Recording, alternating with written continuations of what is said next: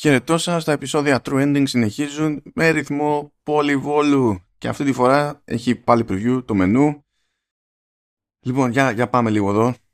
Λοιπόν, οι Γάλλοι θα πούνε ταν ταν, εμείς θα πούμε τεν τεν, οι Αγγλόφωνοι θα πούνε τιν τιν, διαλέγετε και παίρνετε.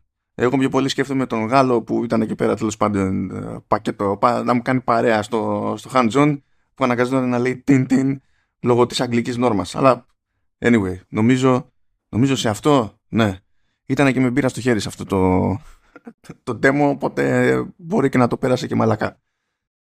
Anyway, το παιχνίδι λέγεται, να το πω τι να το πω ελληνικά, όχι, θα προσπαθήσω τη, τη γαλλική οδό. Tan Reporter Cigars of the Pharaoh. Ποια γαλλική οδό ρεβέζω αφού όλο το υπόλοιπο το λέει στα αγγλικά. Τέλος πάντων, έστω ότι συνεννοηθήκαμε.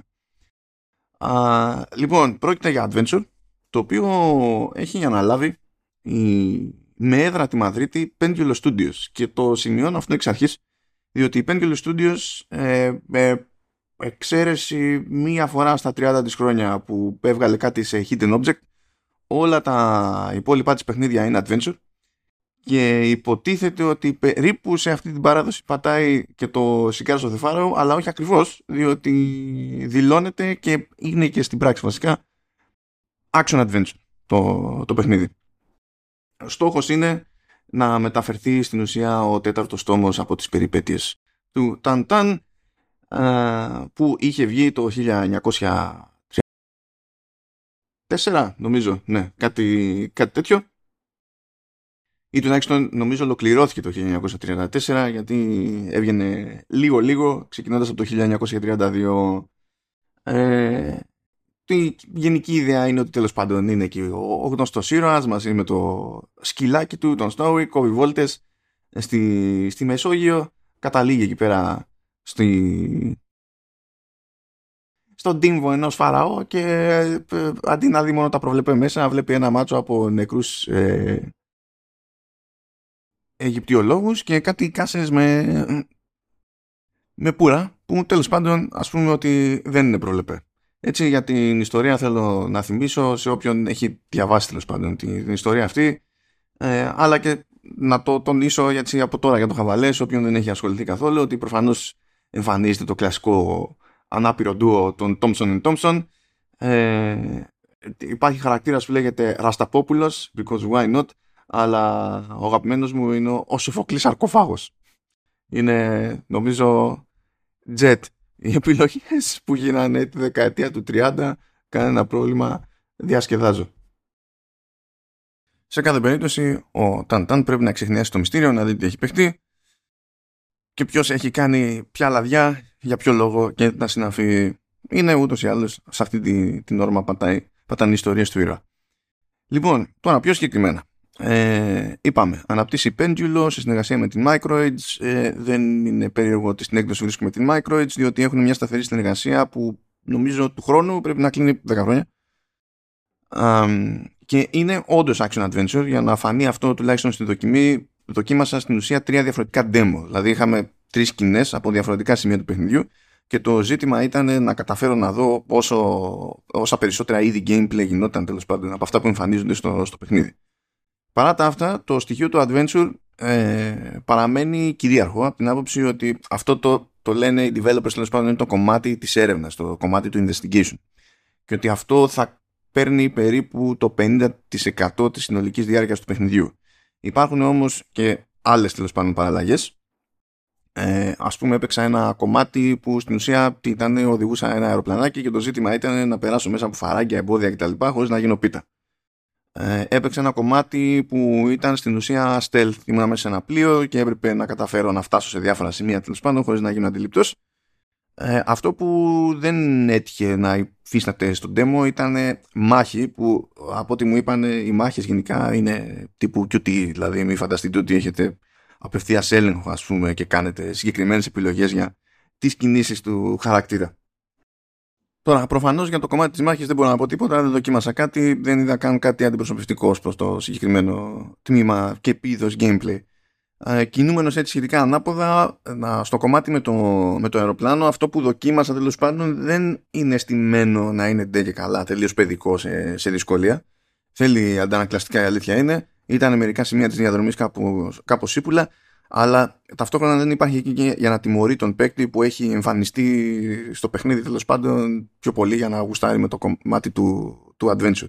Έχει δηλαδή στη διαδρομή αρκετά λογικά checkpoints, οπότε τέλος πάντων αργά ή γρήγορα ο καθένας και να παιδευτεί ότι η ικανότητα και αν έχει σε τέτοιου είδους accounts θα το, θα το καταφέρει. Αλλά υπάρχει περισσότερο, αυτά τα πραγματάκια υπάρχουν περισσότερο για να σπάνει το ρυθμό. Δηλαδή δεν είναι ότι κάποια στιγμή φτάνουμε σε ένα κομμάτι του παιχνιδιού και είναι ξέρω εγώ πιο action κτλ. Στο stealth ε, αυτό που δοκίμασα είχε λίγο κάτι θέματα. Ήταν θέματα περισσότερο λογικής.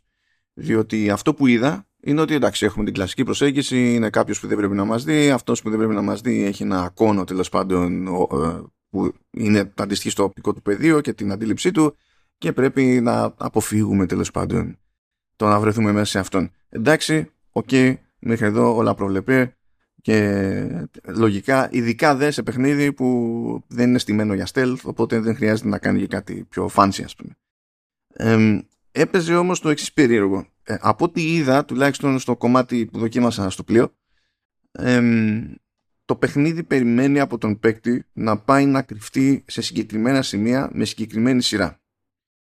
Αυτό γιατί είναι πρόβλημα; Είναι πρόβλημα διότι ε, υπάρχουν σημεία στο χώρο που έτσι όπως είναι στημένα, γιατί όλο το παιχνίδι είναι τρισδιάστατο, έτσι, ε, δίνουν την εντύπωση με βάση την αντίληψη του πραγματικού του κόσμου ότι είναι καλές κρυψώνες.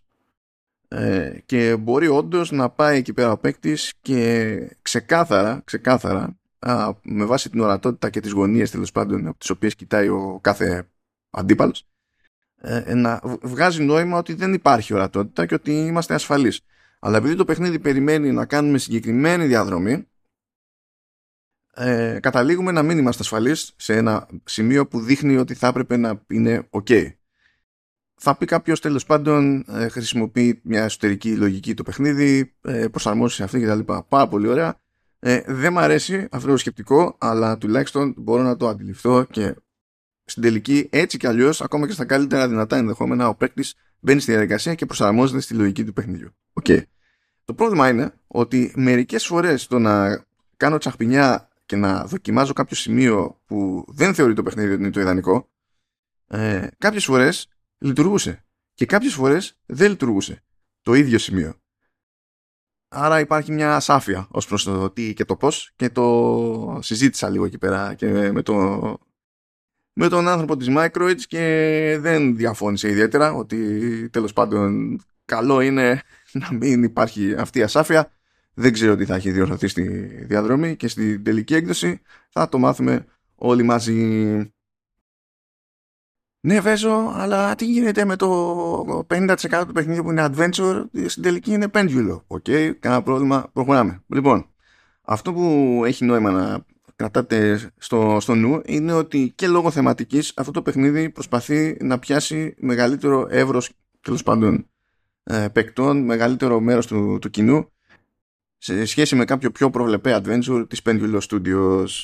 Αυτό σημαίνει ότι δεν είναι τόσο τέλος πάντων απαιτητικό όσο μπορεί να έχει συνηθίσει κάποιος που παρακολουθεί τόσο καιρό τέλος πάντων τις δουλειές της ίδιας της εταιρείας. Όλο αυτό τέλος πάντων αποτυπώνεται και στη γενικότερη προσέγγιση. Λοιπόν, έχουμε τον πρωταγωνιστικό χαρακτήρα που υποτίθεται ότι είναι reporter.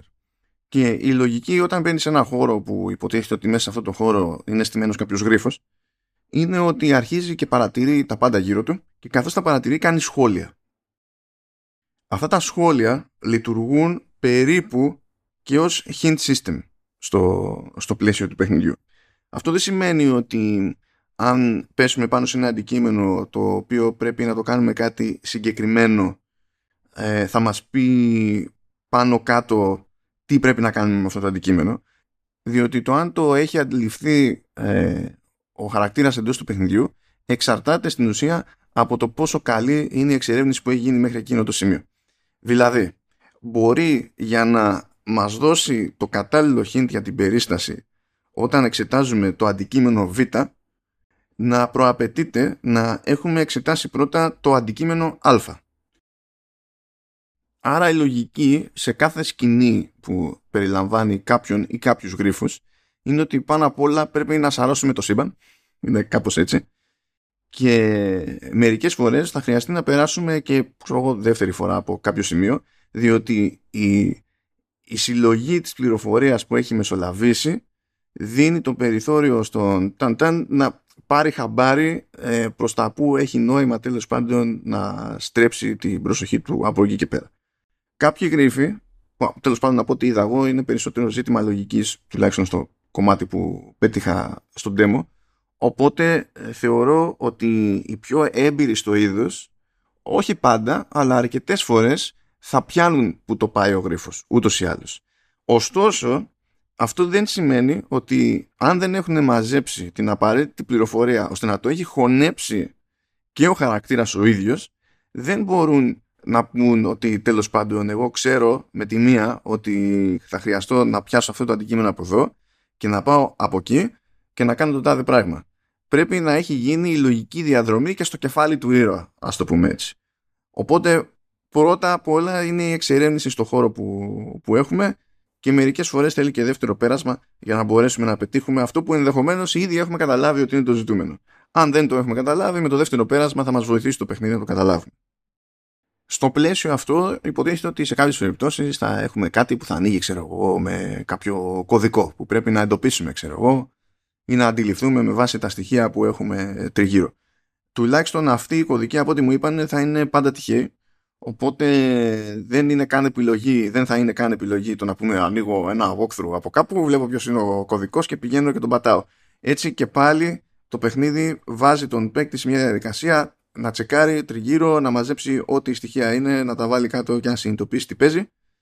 Ε, τονίζω και πάλι ότι το ας το πούμε hint system δεν δίνει τα πράγματα έτοιμα στο χέρι αλλά σπρώχνει μέσα αφήνεια προς κατεύθυνση αυτό που θα φανεί στο τέλος φυσικά είναι το κατά πόσο η ισορροπία είναι σωστή ώστε να μην δίνει την εντύπωση ότι όλα γίνονται ξέρω εγώ υπερβολικά εύκολα ή στον αυτόματο. Αν όχι σε όλες τις πιθανές ηλικιακές ομάδες τουλάχιστον στις μικρότερες τις οποίες στοχεύει ξεκάθαρα και σε αυτές δηλαδή το Cigars of the Pharaoh Τώρα σε τεχνικό επίπεδο τα πράγματα είναι αρκετά προβλεπέ. Έτσι κι αλλιώς το εικαστικό τέλος πάντων του συγκεκριμένου franchise είναι σχετικά απλό σε σχεδιαστικές γραμμές, λεπτομέρεια κτλ. ώστε να μην χρειάζεται καν να πει κάποιος ότι πηγαίνω και δίνω τεράστιο πόνο, ξέρω εγώ, σε, στο, στον τεχνικό τομέα. Όσοι έχουν δει και άλλες δουλειές της Ισπανικής ομάδας θα έχουν ήδη μια ιδέα για το πού κινείται συνήθως σε, σε τέτοια θέματα. Τώρα αυτό που έβλεπα εγώ, δηλαδή που ήταν τρία διαφορετικά demo builds στην ουσία για τις τρεις διαφορετικές σκηνές με τα άλλα είδη gameplay ε, ήταν ξέχωρα executables που τρέχανε τέλος πάντων σε, σε PC, ό,τι και αν σημαίνει αυτό θα δούμε.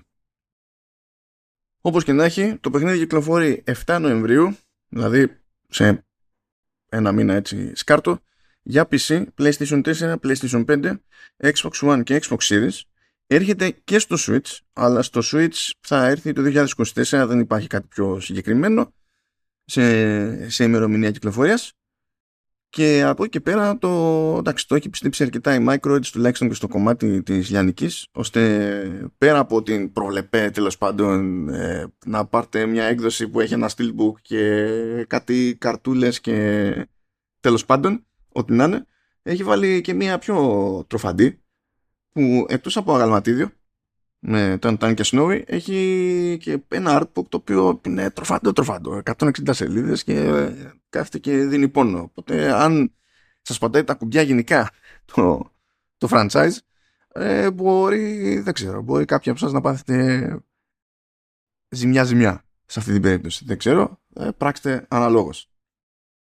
Αυτά. Περί συγκάρσω δεν φάρω έχετε και αυτό όσον ούπο και παίρνω κι εγώ σειρά για το επόμενο επεισόδιο True Ending που από ό,τι φαίνεται θα είναι επίσης preview. Ε, και μετά θα κάνω ένα περίεργο διάλειμμα να έχω και ένα review στη μέση για να προχωράμε και παλού. Αυτά, χαιρετώ και τα ξαναλέμε σύντομα.